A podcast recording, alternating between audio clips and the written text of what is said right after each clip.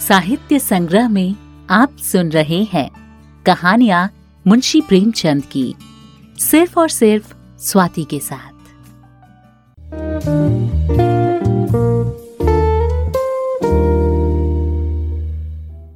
किसे सुनाती हूँ, कहानियाँ सुनाती हूँ, मैं हूँ स्वाति और आज मानसरोवर वन में से आपको कहानी सुनाने वाली हूँ, ठाकुर का कुआँ। ग्रामीण परिवेश को लेकर ऊँची तथा नीची जाति, संस्कृति को उकेरती ये कहानी आम आदमी के दिल की गहराई तक उतर जाती है। कहानी की नायिका गंगी गाँव के ठाकुरों के डर से अपने बीमार पति को स्वच्छ पानी तक नहीं पिला पाती। इस विवशता को पाठक अपने अंतर तक महसूस करता है। तो चलिए, देर ना करते हुए कहानी शुरू करती हूँ। जोखू ने लोटा मुँह से लगाया तो पानी में सख्त बदबू आई। गंगी से बोला, ये कैसा पानी है? मारे बास के पिया नहीं जाता। गला सूखा जा रहा है और तू सड़ा पानी पिलाए देती है। गंगी प्रतिदिन शाम को पानी भर कर लाया करती थी। कुआँ दूर था बार बार जाना मुश्किल था। कल वो पानी लाई तो उसमें बू बिल्कुल न थी। आज पानी में बदबू कैसी? लोटा नाक से लगाया तो सचमुच बदबू आ रही थी। ज़रूर कोई जानवर कुएँ में गिरकर मर गया होगा। मगर दूसरा पानी लाए कहाँ से?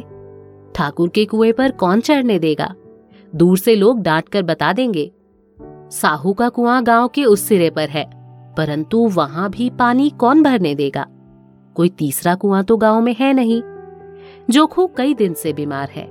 कुछ देर तक तो प्यासे रोकर चुप पड़ा रहा। फिर बोला, अब तो मारे प्यास के रहा नहीं जाता। ला थोड़ा पानी नाक बंद करके पी ही लूँ। गंगी ने पानी दिया। खराब पानी से बीमारी बढ़ जाएगी इतना जानती थी। परंतु ये ना जानती थी कि पानी को उबाल देने से उसकी खराबी जाती रहती है। बोली, पानी कैसे पियोगे? ना जाने कौन सा जानवर मरा है। कुएँ से मैं दूसरा पानी लाए देती हूँ। जोखू ने आश्चर्य से उसकी ओर देखा। पानी कहाँ से लाएगी? ठाकुर और साहू के दो कुएँ तो हैं। क्या एक लोटा पानी ना भरने देंगे? हाँ, हाथ पाँव तुड़वाए आएगी और न होगा। बैठ जा चुपके से। ब्रह्म देवता आशीर्वाद देंगे ठाकुर लाठी मारेंगे साहू जी एक के पाँच लेंगे।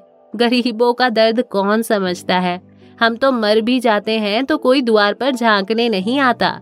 कंधा देना तो बड़ी बात है। और ऐसे लोग कुएँ से पानी भरने देंगे तुझे। इन शब्दों में कड़वा सत्य था।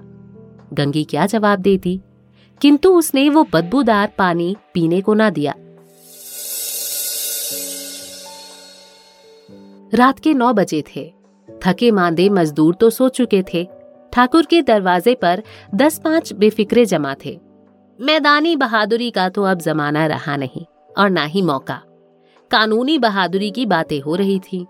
कितनी होशियारी से ठाकुर ने थानेदार को एक खास मुकदमे में रिश्वत दी और साफ़ निकल गए। कितनी अक्लमंदी से एक मार्के के मुकदमे की नकल ले आए। नाजिर और मुहातिम सभी कहते थे, नकल नहीं मिल सकती। कोई पचास माँगता था तो कोई सौ। यहाँ बे पैसे कौड़ी नकल उड़ा दी। काम करने का ढंग चाहिए। इसी समय गंगी कुएँ से पानी लेने पहुँची। कुप्पी की धुंधली रोशनी कुएँ पर आ रही थी।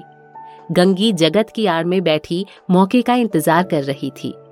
इस कुएँ का पानी सारा गाँव पीता है। किसी के लिए रोका नहीं है। सिर्फ़ ये बदनसीब नहीं भर सकते। गंगी का विद्रोही दिल रिवाजी पाबंदियों और मजबूरियों पर चोटे करने लगा। हम क्यों नीच हैं? और ये लोग क्यों ऊंच है? इसलिए कि ये लोग गले में तागा डाल लेते हैं। यहाँ तो जितने हैं, एक से एक छटे हुए हैं। चोरी ये करें, जाल फरेब ये करें, झूठे मुकदमे ये करें अभीस ठाकुर ने तो उस दिन बेचारे गडेरिए की भेड़ चुरा ली थी और बाद में मारकर खा गया। इन्हीं पंडितों के घर में तो बारहों मास जुआ होता है। यही साहू जी तो घी में तेल मिलाकर बेचते हैं। काम करा लेते हैं, मजूरी देते, नानी मरती है इनकी। किस किस बात में हमसे ऊँचे हैं? हम गली गली चिल्लाते नहीं हैं कि हम ऊँचे हैं। हम ऊँचे हैं। कभी गाँव में आ जाती हूँ तो रस भरी आँख से देखने लगते हैं। जैसे सबकी छाती पर सांप लौटने लगता है। परंतु घमंड ये कि हम ऊँचे हैं। कुएँ पर किसी के आने की आहट हुई। गंगी की छाती धक धक करने लगी। कहीं देख ले तो गजब हो जाए। एक लात भी तो नीचे ना पड़े। उसने घड़ा और रस्सी उठा ली और झुककर चलती हुई एक वृक्ष के अंधेरे साय में जा खड़ी हुई। कब इन लोगों को दया आती है किसी पर? बेचारे महंगू को इतना मारा कि महीनों लहू थूकता रहा। इसीलिए तो कि उसने बेगार न दी थी। इस पर ये लोग ऊँचे बनते हैं। कुएँ पर स्त्रियाँ पानी भरने आई थी। इनमें बातें हो रही थी। खाना खाने चले और हुक्म हुआ कि ताज़ा पानी भर कर लाओ। घड़े के लिए पैसे नहीं है। हम लोगों को आराम से बैठे देखकर जैसे मर्दों को जलन होती है। हाँ ये तो ना हुआ कि कलसिया उठाकर भर लाते। बस हुक्म चला दिया कि ताज़ा पानी लाओ, जैसे हम लौंडिया ही तो हैं। लौंडिया नहीं हो तो और क्या हो तुम? रोटी कपड़ा नहीं पाती? दस पाँच रुपए भी छीन झपट कर ले ही लेती हो, और लौंडिया होती कैसी हैं? अरे मत लजाओ दीदी, छिन भर आराम करने को जी तरस कर रह जाता है। इतना काम किसी दूसरे के घर रहकर कर देती तो इससे कहीं आराम से रहती। ऊपर से वो एहसान मानता यहाँ पर काम करते करते मर जाओ, पर किसी का मुँह ही सीधा नहीं होता। दोनों पानी भरकर चली गई। तो गंगी वृक्ष की छाया से निकली और कुएँ की जगत के पास आई। बेफिक्रे चले गए थे।